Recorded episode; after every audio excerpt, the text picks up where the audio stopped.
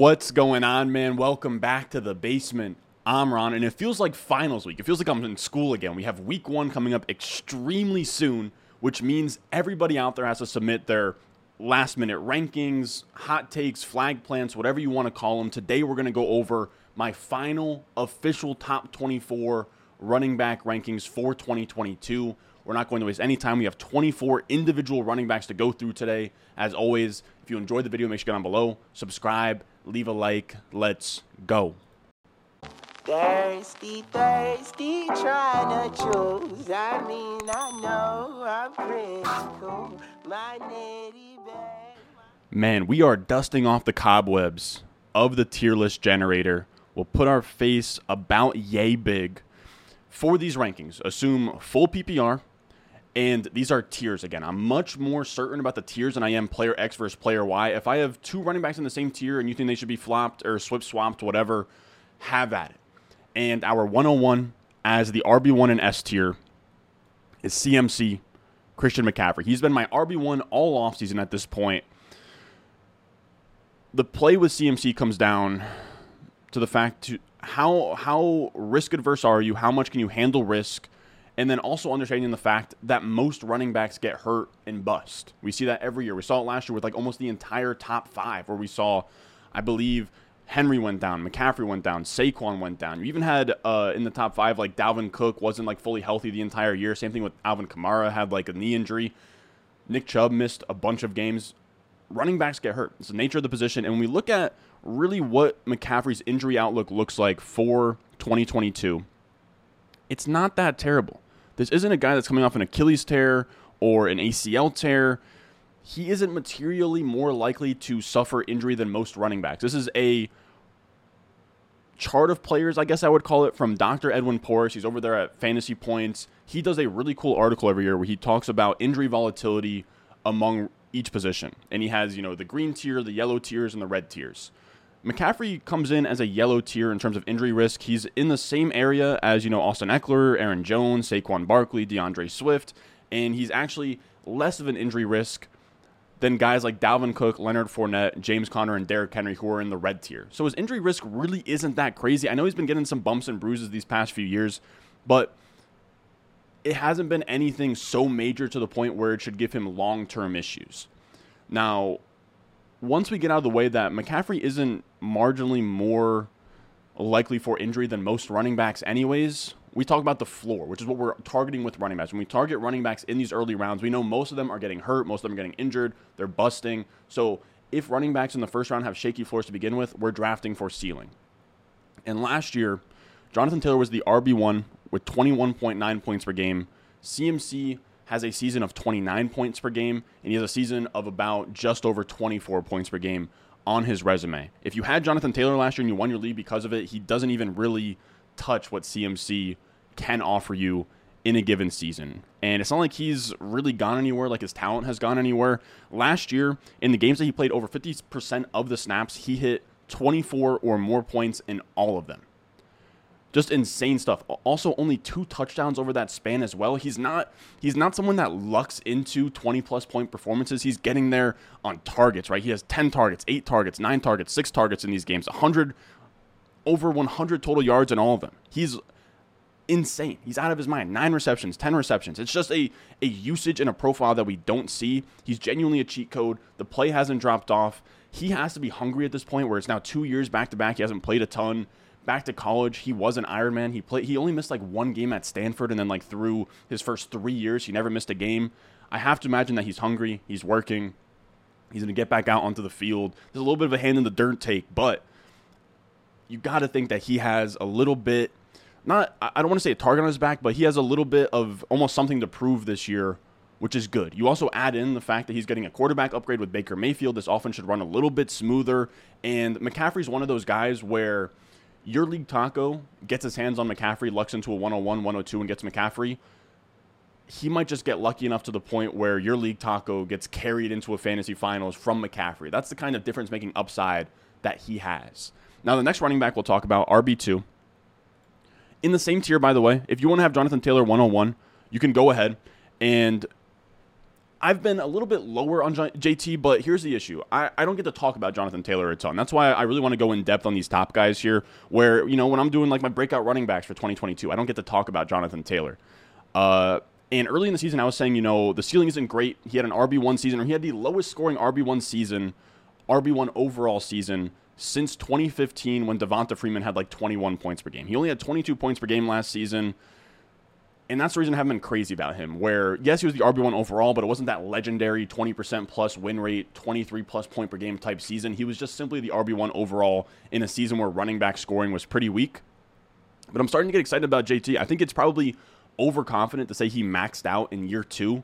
This is just year three for, or this is about to be year three for Jonathan Taylor of a guy who, just in his second year in the league, is pretty much looked at as the best running back in the NFL. So if he is one of these, you know, generational type running backs like an Adrian Peterson, even like a Todd Gurley or something, the best of Jonathan Taylor is probably yet to come at this point. He has a role that can still expand. He was only eighth among running backs last year in opportunity share. And the most crucial part of his role expansion is going to be with his receiving work. He relied on a lot of efficiency, a lot of touchdowns, 20 touchdowns last year to get to that 22 point per game area.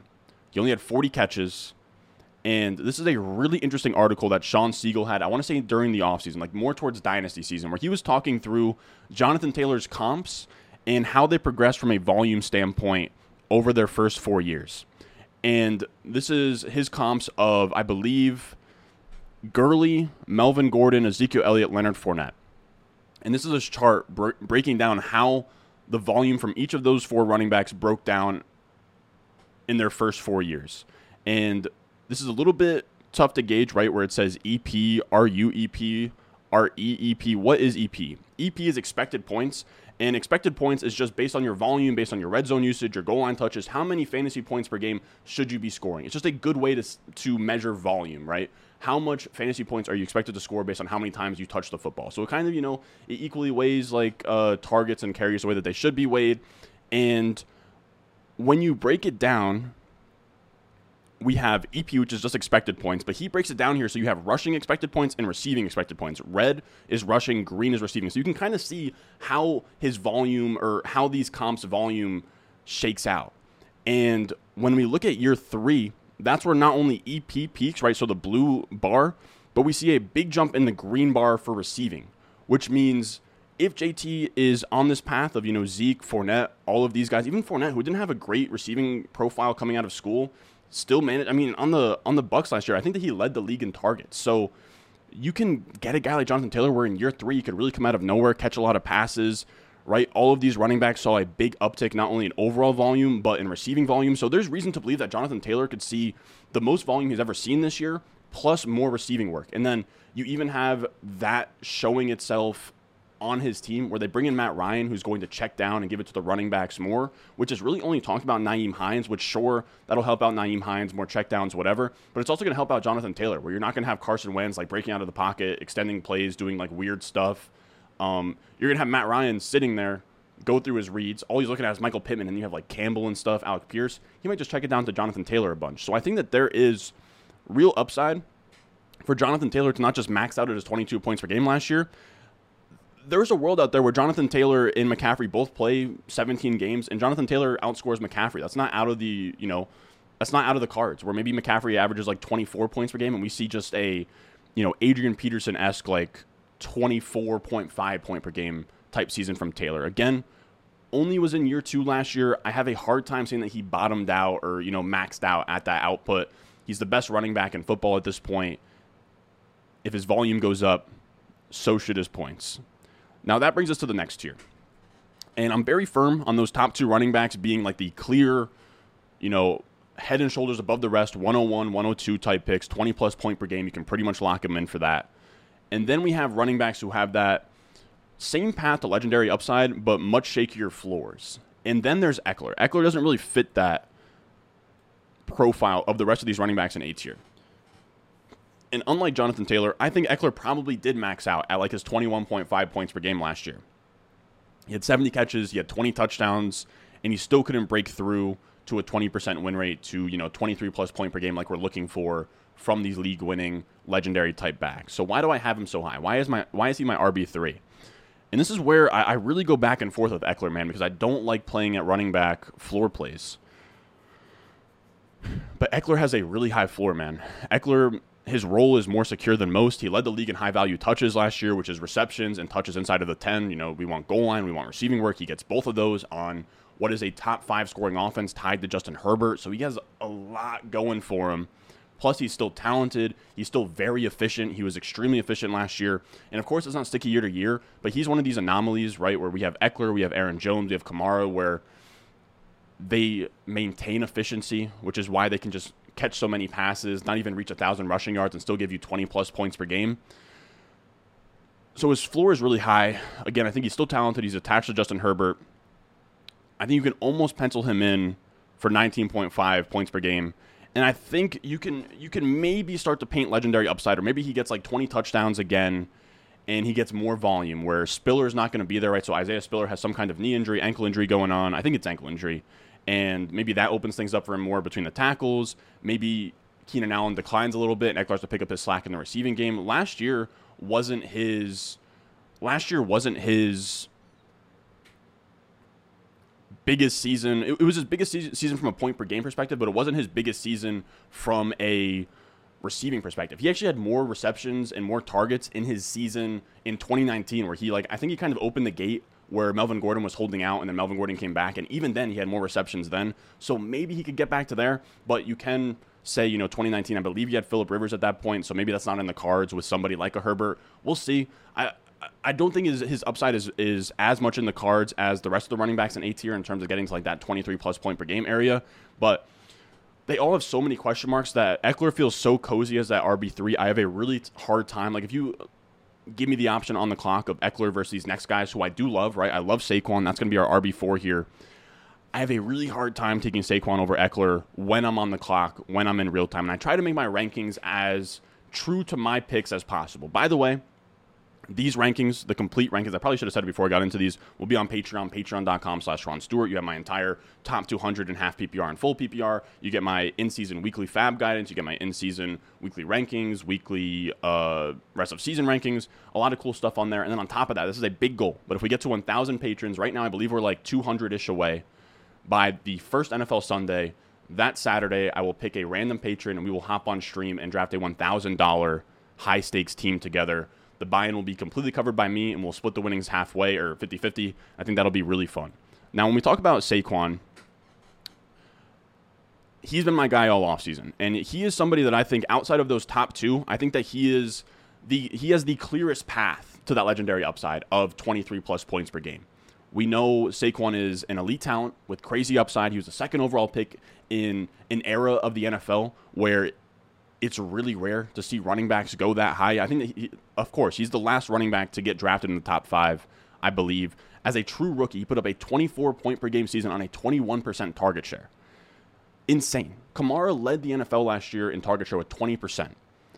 JT led the league in fantasy points per game last year with 22 points per game. Saquon beat both of those marks as a true rookie catching passes from Eli Manning.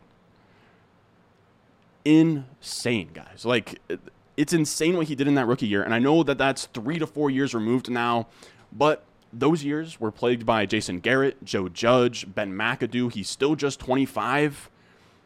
I have to believe that the freak athlete, the generational prospect that was Saquon Barkley, can bounce back. He's only 25. You have to imagine that, you know, like his, I don't know, I'm not a doctor. So, like the tissue and the tendons, they have to be, you know, elastic at this point and, and healing and everything correctly. I just think that if he was going to bounce back, it would be now. And I'm really bullish on this offense where they bring in Brian Daboll, who's amazing. He's one of those guys that I think is one of the needle movers at coach. I think there's very few of them where you have, you know, you, the the Shanahans of the world, you have the uh, McVays of the world. I'd put Daboll in that conversation, and he's going to crank up the pass rate. He's going to bring more modern concepts. We're going to see pre-snap motion. We're going to see three to four wide receiver sets. We're going to see Saquon in the slot. We're already seeing that in practice where Saquon's going to be out there in the slot and you like Wan'Dale Robinson in the backfield. He's drawing up a bunch of stuff. The offense is going to run smoother. It's going to be great. There's going to be 11 personnel. It's going to be beautiful. I think that with this receiver room where Golladay looks awful, Toney is always banged up. You have Wan'Dale Robinson, who's only a rookie. Saquon Barkley's drawing live to lead this team in targets, which is really, really interesting. I think he's a smash pick anywhere in the late first. Does come with its, its risk, which is why I like Ekeler as more of a cozy pick. But if you want to put Saquon as your RB3, you can go ahead. I am extremely tempted to. Every night, I have to lock myself into bed like Moon Knight so I don't put Saquon any higher than he already is. Next guy we'll talk about DeAndre Swift RB5. Man, so we are only four through four running backs, and this is already 15 minutes in. This is going to be a long haul, boys. But we have DeAndre Swift. And Swift is a little bit more of a mix, mystery box than Saquon, but I like the idea of leaning into a 23 year old back heading into year three. It's a good profile that we like to target. And when we look at his receiving profile, that's when things get juicy. He put up 18.2% target share last year second in the NFL, only behind Kamara in just year two. He was ahead of guys like Ekeler, Jones, all those guys catching a lot of passes. Now, he only finished at the RB8 last year in points per game, which is like, if you have him as the RB5, that's a little bit high, but I don't think that does him justice. In the 11 games prior to him getting hurt on Thanksgiving Day, he averaged 18.5 points per game, which would have been the RB3 in points per game. He came back for a couple games at the back half of the year, and that skews his points per game number, but through those first 11 weeks before his injury, he was really, really solid. On top of that, he had 18.5 points per game, but only six touchdowns in that span. The offense is going to score more points. The offensive line is even better. This is a report from PFF where they have the line's offensive line ranked third in the NFL. You got Taylor Decker, Ragnow, Penei Sewell. You got Jonah Jackson. This is a really sweet offensive line that might just produce more points. I think that this team in general is going to be better this year. You have Goff going into year two under the system. The wide receivers are better. They bring in Chark, Amon-Ra St. Brown in year two. I think this offense should score more. It should be more efficient. And I think Swift gets there on, you know, a 20% plus target share and like 11 touchdowns. Probably gets him into that range that we're looking for in year three. Next up, we have Dalvin Cook. And Dalvin Cook is a tough one, man. He has been somebody that I, I, I can't figure out, and I still don't have it figured out. His profile is scary. Uh, up top, 27 year old running back coming off his worst season of his entire career, or his worst season since his second season in like 2018. So the worst season that he's had since he's been like a bona fide RB one in the NFL. He was only at a 15.9 point per game clip as the RB nine after back to back 20 plus point per game ceiling or point per game seasons.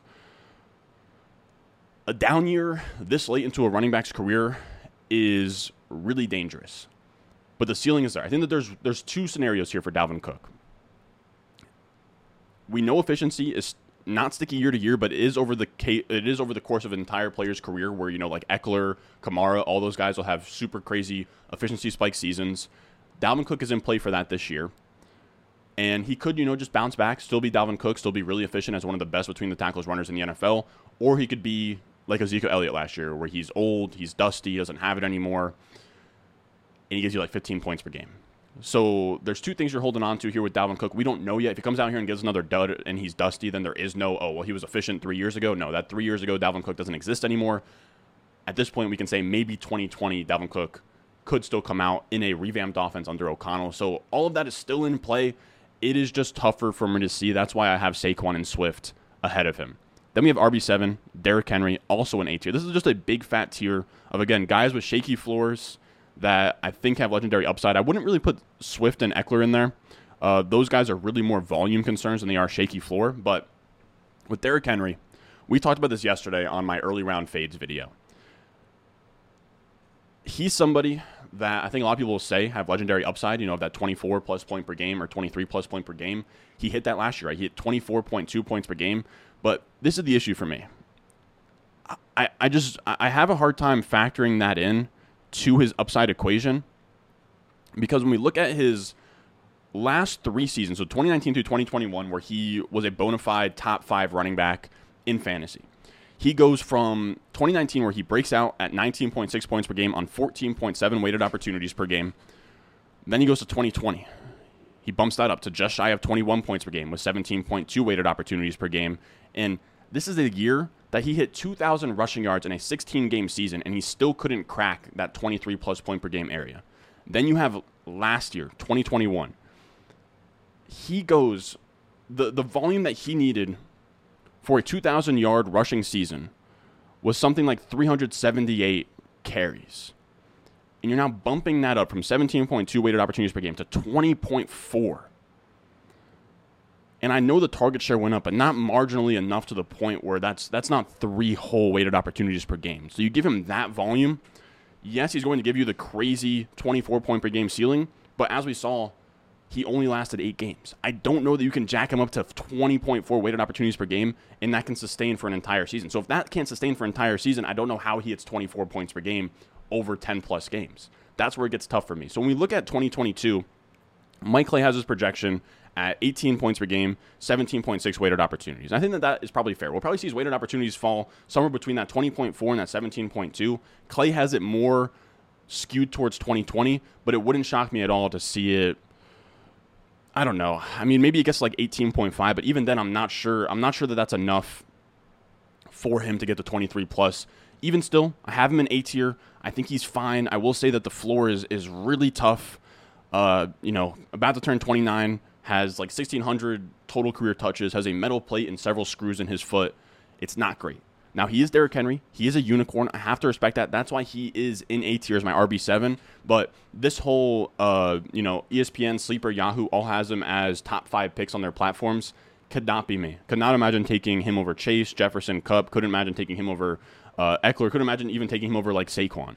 Uh, so I don't really end up with a ton of Derrick Henry because he never makes it back to me at where I have him ranked at 112. I have him ranked as my 112 as the RB7, which I think is fair. I think that's fair, man. He got hurt last year. He's a huge injury risk. Um, but now we have the next guy. And we're going to talk about Alvin Kamara. And this one's pretty straightforward.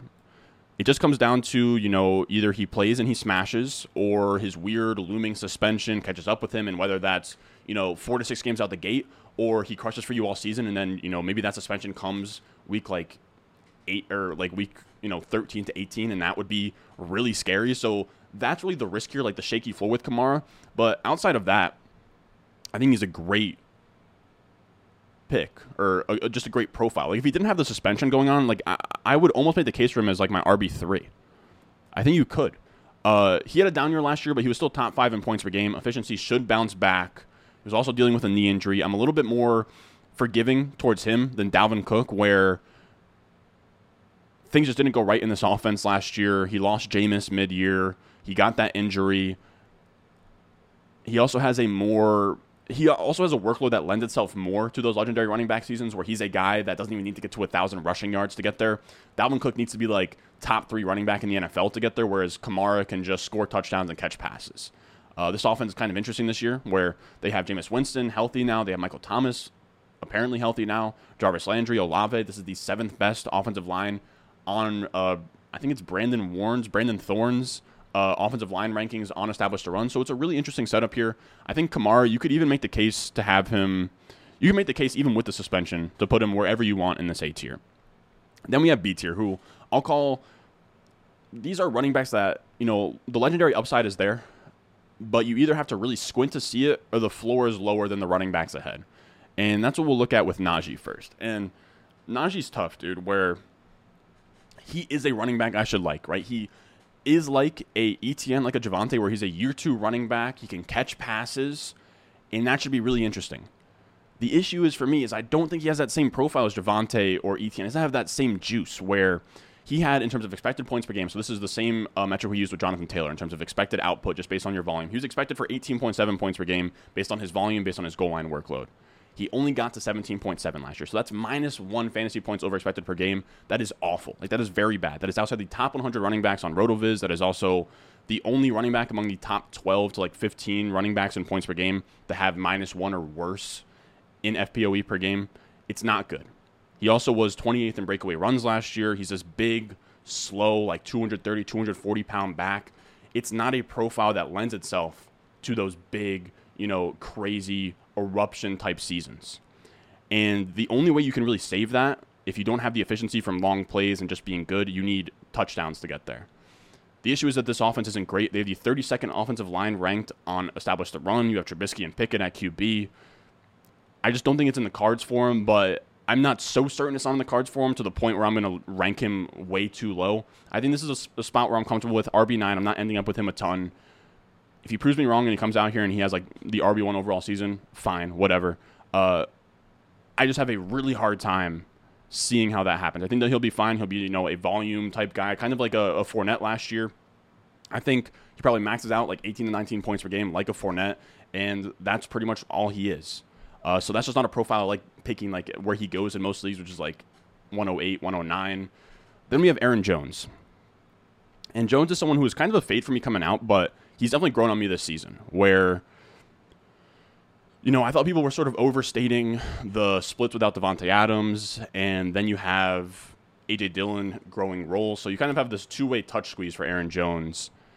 And I'm sort of coming around on him where Green Bay is devoid of playmakers. Their best talents on offense is Aaron Rodgers, obviously, Aaron Jones, and A.J. Dillon. I think the points are going to funnel through those two running backs, sort of like Ingram and Kamara have been in the past, or Ingram and Kamara on those Saints teams like 2017, 2018.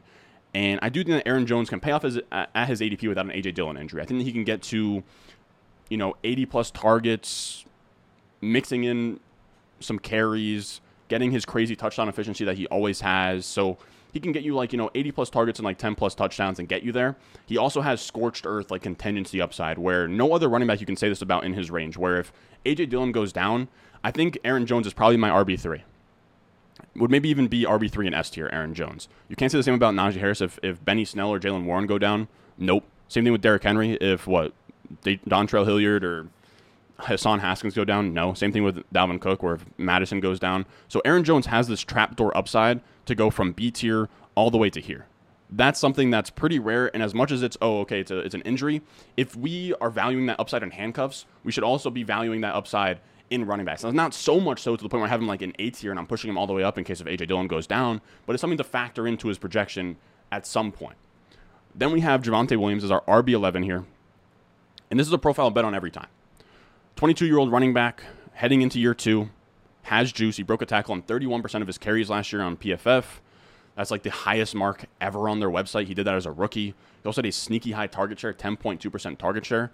He can catch passes. He has juice. The upside is clearly there, and his role should increase in year two. We see this all the time with rookie or running backs going into year two. We saw with JT last year, where he went from a 48.1% opportunity share to a 68.6% opportunity share. Not saying it's going to go exactly that way, but just want to highlight what that looks like. Where even JT, who was really skilled coming out in year one, got under 50% of the carries, under 50% of the opportunities, and then got a pretty big jump in year two. So I expect Javonte to go from what was a pretty clean 50 50 split last year to a 60 40 split. And that might be all Javonte really needs in the context of a Russell Wilson offense. And then he, like Aaron Jones, has that crazy upside where if Melvin Gordon goes down, Javonte probably goes to like here.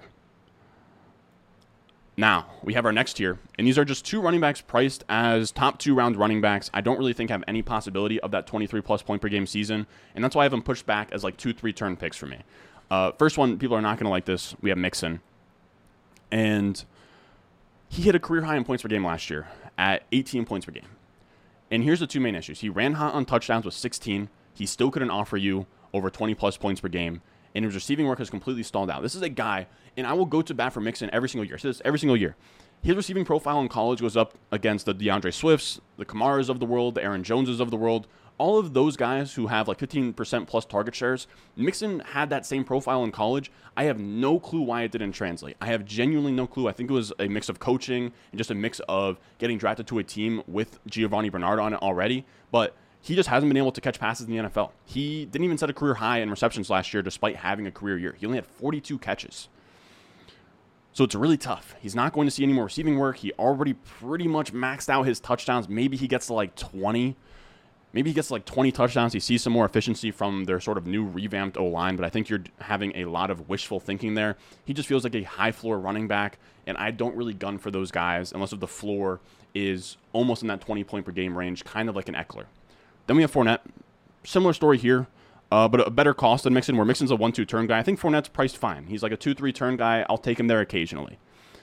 And he has a really valuable role like Ekeler, but I think he's less talented Fournette, where he is goal line back, passing down back on a top five offense. That's all you really need. Again, the issue is upside. He had a career year last year, topped out at 18.3 points per game. He would need a lot more volume. He would need a lot more touchdown luck to get to that, you know, 21, 22 point per game area.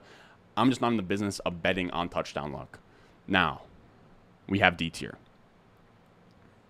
And we're going to talk about, dude, they did ETN dirty with this picture. I, I, remember comments on the last one I did, but this picture on ETN is tough, dude. He looks like, uh, He looks like when Sheen and Jimmy Neutron got like that big ass head, started like taking over the world and stuff. Just a tough look for my boy ETN. But he's been my guy this offseason. He's my RB14, and he's in this weird tier of, you know, dead zone-ish running backs, but he's the one guy I have no problem drafting in the dead zone. He's going into year two. He's unproven. That's a profile we really like targeting in the dead zone where his discount or his price being in the dead zone is from uncertainty because he hasn't done it yet because of the injury in year one, not because he's washed, he's old, and he's getting he's in a touch squeeze, right? And Etienne, yes, is a black box, or Etienne, I don't know why I said Etienne. Etienne is a black box, but his rookie profile is really, really strong. Where this is my prospect database, right? And I have uh, prospect grades out of 10 for every running back drafted since 2007. Only 15 running backs have a 9 or better grade out of 10.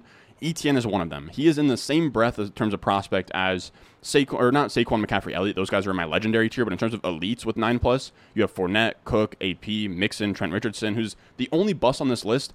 Everyone else has top five seasons. Then you have Melvin Gordon, Derrick Henry, JT, McFadden, Todd Gurley, Chris Johnson. It's a really, really, really solid list of running backs. That's how good of a prospect he is. You have to remember, he's a 5'10, 215 running back with 4'4'5 speed. And he was drafted in the first round during an era in the NFL where that's really rare. We saw prospects like JT, Swift, Breece Hall all go in the second round. Even other elite running backs in this area, you know, Mixon, Derrick Henry went in the second round. He looks really good. And I know that we're really banking on just like prospecting and stuff. We don't have anything to go off of in year one, but I do think that he has a ton of juice. He has this home run hitting type profile. He catches passes, and you have the situation where Trevor Lawrence had an awful year last year. I have to imagine that with Doug Pederson, with Travis Etienne, he wants to at least scheme in some way, some way, having some kind of familiarity on this offense. Where have to remember, all these guys are new, right? Christian Kirk is going to be new for him. Zay Jones is going to be new for him. Evan Engram is going to be new for him. He's a second-year quarterback trying to not be a bust at this point give him, you know, his college running back ETN in the backfield so that he has a guy he's comfortable with in terms of protections, in terms of checkdowns, in terms of screens. They're going to be on the same page at, at all times, which is what you want for your rookie, or not your rookie quarterback, but your franchise quarterback in what is going to be a pivotal year. So I'm all in on Travis Etienne. Next up, we have James Conner. And Conner is my RB15. He's someone I've cooled off on. I used to have him going into the season. I had him like here. You know, I had him right next to Fournette. I think he's in that next tier. Uh, and I was under the assumption that he was going to have a really big receiving role, right? Where Chase Edmonds was hurt for five games last year. In those five games, Eno Benjamin was a no show, and Conner was on pace for 95 targets, which is really, really strong. Now we have reports coming out that say Darrel Williams or Eno Benjamin will be inheriting a good chunk of that Chase Edmonds role, which leads me to, to believe that James Conner isn't going to be that all purpose bell cow. And if he's just going to be the goal line back in the between the 20s back, you're banking on a lot of touchdowns for that to pay off. I'd rather not bet on that. So for me, with a six year running back that has a ton of injury issues, I'd rather play that Arizona backfield through Eno Benjamin or Darrel Williams. Then we have Chubb. And people are gonna hate where I have Chubb here. But let me get off let me get off my chest right out of the way. Chubb is amazing. He's an extremely talented running back. He's a top three to five running back in real life. But for fantasy, it's just not a profile that I'm really interested in. And you can blame that on Kevin Stefanski, not me. If I was the coach, I would give him bell cow workloads but he doesn't. He's hovered around 15 points per game, which is pretty much replaceable off waivers. He's in a touch squeeze with Kareem Hunt, and he has a lack of pass catching upside. He doesn't catch a ton of passes, and even in the world, right, where Kareem Hunt gets traded or he gets cut, and that was an upside case scenario, kind of like, you know, Aaron Jones and Javonte, where they have that contingency upside where if, if one of their running back uh, counterparts go down, they have crazy upside. But it's not really like that for Chubb, where we've seen now seven games over the past two years where Kareem Hunt does not suit up. And in both of those games, or in seven of those games, he averaged about 16 rush attempts and about one to two targets, the same that he was averaging in 19 games with Kareem Hunt. So they don't increase his usage. They also have D'Ernest Johnson there, who is a damn good running back himself. He was first among all running backs in PFF grade last year. So he doesn't have that scorched earth upside, and he doesn't have a great offense where he can benefit from a bunch of touchdowns because now uh, Jimmy Garoppolo signed an extension with San Fran. Deshaun Watson's not going to be there until like week 13. It's just not a bet I want to make. Again, if I was Stefanski, I would give Nick Chubb, you know, his 20 touches per game, and that would be that. But that's just not the the world we live in. Then we have Breece Hall at the. I believe this is maybe no, no, no. We have two more running backs in this tier. But we have Breece Hall here and people are, you know, cooling on Breece Hall right now because Michael Carter got uh, you know, sort of pumped up as the week one starter. But the reason that we draft Breece Hall is that we think that he's talented, that he can unseat Michael Carter as the RB1 and be a late season hammer as all rookie running backs are. This is a really good chart from Jack Miller where we see rookie running backs backload their points as opposed to veterans who just have a straight green line. So, yes, the first few weeks, the first six weeks might not be great from Breece Hall, but you're drafting him so weeks nine on, maybe he's like the RB7, right? Sort of like Jonathan Taylor in that rookie year. And it also matches up really well with the Jets schedule, where I think this is something that people don't really look at, but as a Jets fan, this is something I'm, I'm very aware of just because of how, dude, we got we got shafted on this schedule, dude. Look at this. We got NFC or AFC North, our first four games. So Baltimore, Cleveland, Cincinnati, Pittsburgh. Then we have Green Bay, at Green Bay, at Denver, and then we have Buffalo into the bye. The only winnable games there are the Dolphins and the, the Patriots, who are probably going to kill us anyways, and I guess the Steelers. But things really lighten up after the bye, where, by the way, th- these are projected, these are Vegas win totals, uh, what I have on like the right side of this chart. After the bye, it lightens up a little bit where you have like Chicago, and then the playoff stretch is insanely juicy. And I don't know why they stack the schedule like this. It's very weird. But then you have Detroit, Jacksonville, Seattle. These are not only teams that are going to let them have positive game scripts, but these are teams all of them weren't great against the run last year in terms of fantasy points per game. I will say, you know, points allowed to running back isn't super sticky year to year, but it's worth noting. So the schedule kind of lines up not only for his playoff run, but for his rookie profile, someone that's going to be better down the stretch. You know, they might come out in a rough patch of games against the Browns, against the, the Ravens, the Bengals, the Pittsburgh Steelers. Michael Carter doesn't look great in those games, and then Breece Hall comes in right when that, you know, schedule lightens up a little bit. Then he earns the workload there, and that seeps into – a really, really soft playoff stretch. So there's a lot of upside case scenarios for Breece Hall. And as much as people think that, you know, Michael Carter's the one, it's Michael Carter's job, Michael Carter isn't that great. He's a day three running back. He kind of reminds me of like a Devin Singletary, Zach Moss type of guy. And we're already getting some good signs on Breece Hall. Again, it's not going to be week one. It's not going to be week one. And I'm not even shocked that Michael Carter was the running back one on the depth chart. I'm not sure that why that was such like massive news. It's the same. It's the same way that like Garrett Wilson is the wide receiver four behind Corey Davis, or Treylon Burks is the wide receiver four behind Nick Westbrook Ikhine, or Justin Jefferson is the wide receiver three behind Olabisi Johnson. We get these reports all the time. Rookies that once push comes to shove and these games happen, you're you're not starting them week one. You're hoping that they climb up the rankings. And Michael Carter and Breece Hall split time pretty evenly in this last preseason game. So it was a dress rehearsal against the Giants on Sunday, and Carter started the game for the Jets. This is from Nathan Jahnke on PFF. It says Carter started the game for the Jets and had more playing time than rookie Bryce Hall, Breece Hall, but the gap between them tightened compared to the first preseason game. Carter played seven snaps with the starters in their first game compared to two by Hall. The two both saw playing time on the first two drives. Then Hall received the third down and Carter the fourth, or the third drive and Carter the fourth. Neither back played once the backups came in. There was a tendency for Carter to play on passing snaps and Hall to play on rushing snaps, but Hall played on more third downs while Carter played on more early downs. Hall can be expected to see a higher percentage of snaps as time goes on, and the fact that Hall played more on third downs means he could be he could take both early and late down work, which is massive, guys. The fact that they almost see Carter as a better pure rusher right now is huge for Breece Hall because if Breece Hall can even wrangle like 50% of the long down distance, third down, uh, two minute drill stuff, and then eventually wrestle away the between the tackle stuff from Michael Carter, that's really solid. Because prior to me even reading this, I was honestly expecting more so it'd be Breece between the the tackles and you know the goal line and stuff, and then Michael Carter in receiving situations. But it seems like the door is open for Breece Hall to take all of it if he is that talented, and that's the bet we're making when we draft Breece Hall. Now the next guy we'll talk about here, Akers, and I want to be on Akers. I want to be in on Akers so bad, guys. Um, I'm just a little bit hesitant. The Achilles injury is really tough, dude. We haven't really seen somebody come back from an Achilles injury and be great. I will say he returned after six months, was in the playoffs, McVay gave him a McVay workload where he had 19.3 combined carries and targets per game in the playoffs. Yes, he was inefficient, but he was fresh off an Achilles tear playing against playoff caliber defenses. So I think you have to throw him a little bit of a bone there. I am still worried about long term. You know, is his explosiveness still there? Is he still the same player? We've also never seen Cam Akers be good for an entire year. So it's still not even set in stone that he is a great running back, if that makes sense. So there's a lot of question marks here. It's why I have him at RB18. Again, he's someone I want to draft because McVay is going to feed him if he is Cam Akers. And if that happens, he's going to be like a top 12 running back pretty easily. There is just inherently a lot of risk there. Not really a target or fade for me, but somebody I'm trying to mix in more. Then we have E tier. And this is my ideal running back tier to target in zero RB builds in that, you know, round six, round seven area. And the first guy we'll talk about in E tier is JK, J.K. Dobbins. And again, like Akers, I want to be in on Dobbins, but the ACL isn't great.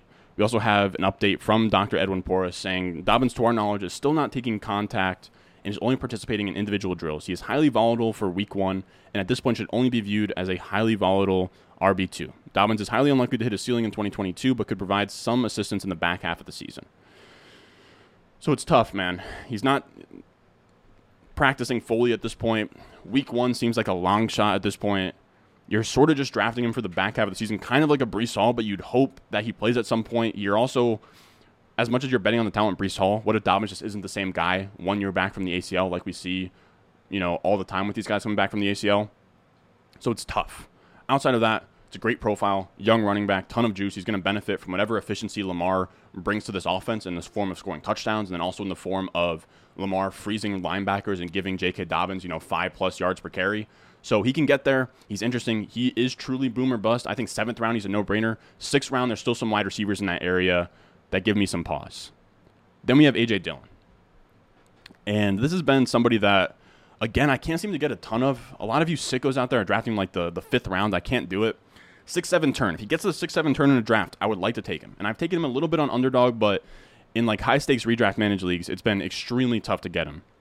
Now, I think it's lazy to view AJ Dillon as a pure handcuffed Aaron Jones. I have talked about it before. But in terms of weighted opportunities per game, I projected these out using my Clay's projections. He's projected for 11.1 weighted opportunities per game. That's in the area of you know Chase Edmonds, Chase, uh, Kareem Hunt, or Rhamondre Stevenson. Other guys in his area, it's a little bit less than the guys that are right next to him. You know, like the Ezekiel Elliott's and David Montgomerys of the world. But for what you're sacrificing in that weighted opportunities per game, you have insane upside now, what I will say about AJ Dillon is I, I don't think that it is fair to say that, you know, why would we draft AJ Dillon? Just go draft Alexander Mattison if you want to handcuff. Again, Alexander Mattison, 7.7 weighted opportunities per game is his projection, according to Clay, whereas AJ Dillon is 11.1. That's much more of a standalone role than Ma- Mattison. Now, you have to remember in terms of Dillon, Aaron Jones has never been a bell cow. He's hovered around 50 to 60% of the opportunities. I think Dillon and Jones can pay off similar to Kamara and Ingram, like we said earlier in those 2017 2018 years. And there's going to be enough touchdowns to go around. Again, I think that Aaron Jones can just catch a ton of passes and be insanely efficient on his touchdowns. And then AJ Dillon could probably get the goal line work, the between the 20s carries, and pay off that way with like 10 plus touchdowns. Last year, when Aaron Jones came back from injury, AJ Dillon was the de facto goal line back, where he saw 22 red zone touches from week 12 on, and Aaron Jones only saw eight. So I think that Aaron Jones will still be efficient on his red zone, uh, you know, green zone type touches, but I think that Dillon is drawing live for like 200 carries and like 10 plus touchdowns, which I think in this offense and his efficiency just as like a 6'4, 247 pound, 98th percentile athlete, uh, unicorn, he has that upside. And then on top of that, I didn't even mention it, but he has scorched earth upside where if Aaron Jones goes down, if Aaron Jones goes down, AJ Dillon goes here. Um, then we have F tier, which are like fringe RB2 types. Most of these are fades, depends on the price. Zeke Elliott's tough, man. I, I, I don't see uh, why anybody would draft him like the third, fourth area, like where he goes. I know that he might finish as an RB one, but we talk about it all the time. RB one, you know, that 15 point per game production is extremely replaceable. He doesn't really have upside for more than that. He has nothing but downside as well. Where setting into year seven, we're taking on a lot of touches at this point, over like 1,800 career touches. Last two years, he's been less efficient than Tony Pollard. Tony Pollard, it finally seems like Tony Pollard is going to take away the passing down work. Where it's been this common misconception where Tony Pollard is seen as a satellite back and Zeke Elliott the between the tackles guy, but Zeke Elliott has actually been dominating the long down and distance in the two minute drill snaps, uh, which I actually have I had saved for my Pollard blurb. But you can see here, this is from week two through week four. So this is when Zeke Elliott was healthy before his PCL thing. And you can see he was having 95% of the two minute drill snaps, 76% of the long down and distance snaps. So Zeke Elliott was, you know, the goal line back. He was the between the tackles back. He was the receiving back. And Pollard was just kind of a change of pace guy. But I think that changes this year. There's been a lot of reports that Pollard is taking that satellite role. He's going out of the slot. And when you have that taken away from Zeke, you're just looking at a classic 15 point per game projection where there's not a ton of upside. I mean, maybe he scores a ton of touchdowns. Again, I don't like betting on that.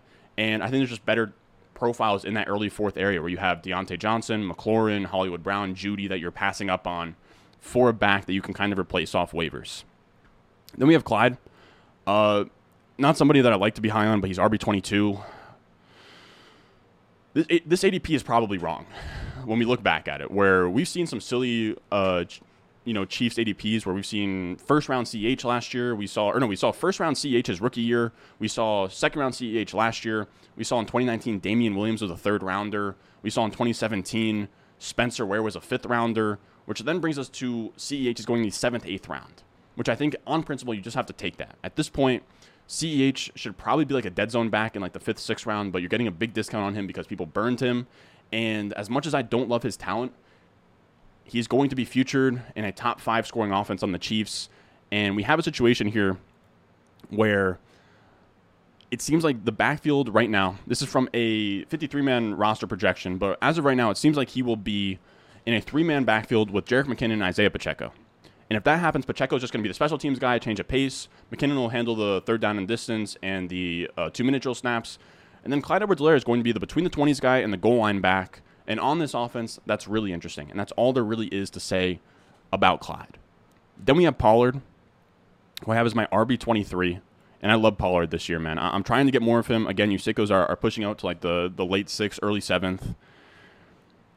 But again, this is not a pure handcuff. This is even running backs that are more in his area, right? So Kareem Hunt, Rhamondre Stevenson, Chase Edmonds all go around Tony Pollard. Now, Pollard has less weighted opportunities per game, but it's not a ton, and he has way more upside than most of those guys. Where if Ezekiel Elliott goes down, he is Ezekiel Elliott goes down and he's here. He's a you know a top twelve running back pretty easily in that scenario. But I think he even has standalone upside. Where again, Mike Clay hasn't projected for a similar amount of touches as guys that go in his area. And again, Zeke Elliott has been the pass catching back on this team. And if that flips and Pollard is now the pass catching back on this team and he he remains the change of pace back, once you add all those targets to Pollard's profile on a team that's going to be like a top 10 scoring offense, you're looking at a very Kamara esque profile where you can see, you know, Kamara go out there, catch passes, be really efficient, and that'll get him there. Now, we also have, you know, if you if you want me to say, uh, you know, actually, I was going, I was going to show a quote, but this is what the quote was. I was going to say, if you want me to prove, like, well, why all of a sudden would Pollard get the passing down snaps? This is what the, the reports out of Beat Camp have been, where he said the Cowboys are all in on the increased usage of Pollard in tandem with Zeke as a and as a slot receiver. I will say the slot receiver stuff I don't really care a ton about. It's really the the third down snaps and the two minute drill snaps. Said Pollard opened 11 on 11 drills with the first team offense as slot wide receiver. He ended practice as the primary third down back in the two minute drill with Elliott on the sidelines. That carries over into the season. It's likely that Pollard pays off. then we have probably the biggest preseason riser at this point, Dameon Pierce. He's getting a ton of steam. I think he's a fine pick after the dead zones, like round like seven, eight. I've seen him go in the fourth, fifth round. I think you guys are absolutely crazy for that. But he's a profile that we like, right? So we talked about the same stuff that applies to Breece Hall, where rookie running backs can be hammers down the stretch. Dameon Pierce has that in his out in his uh, you know range as well, where he's a rookie running back. He's unknown. Maybe he's more talented than I thought he was coming out. And in redraft at this price, I can pay a seventh, eighth round pick for Damian Harris. I don't think I'm going to be able to pay that price because people are taking him like fifth, sixth round, but he's a rookie running back. He has juice. He's a good profile. The only issue is that the offense is ceiling's a little bit capped with Houston, but I mean maybe they you know outperform expectations. Mills looked decent last year. You know they have Cooks there. I don't know. I think Pierce is fine as RB twenty four. Once you get to this area, it gets really you know touch and go with these guys. But this is the final top twenty four rankings for the twenty twenty two season from myself. We're going to get the wide receiver rankings out tomorrow, and then we're going to get some last second, you know, my guys must fade type videos out there. And on top of that, I believe this will be out on Tuesday. So starting from here on out, we are going to be doing daily live streams until the first Thursday night football game. So be on the lookout for that. It's going to be really fun. Uh, we'll be doing an underdog stream later on today. So with that being said, if you want access to the complete rankings where you can see my top 200, not just my running backs or my wide receivers. You can use it to dominate your drafts. I'm old school myself, so I'll, I'll be crossing off my rankings as well as I go. So if you want access to the complete rankings, that'll be on patreon.com slash Ron Stewart. We're running extremely long here, 50 minute episode. So with that being said, if you enjoyed, make sure you go down below, subscribe, leave a like, and I will see you guys in the next one. I got the juice, I got the juice. Channel, Chatham's on. Foolies glad I'm home. Even my haters kinda glad I'm on. Rest in peace to my vagabond. Rapper song, singer, suspended, subpoena from Mr. Meaner.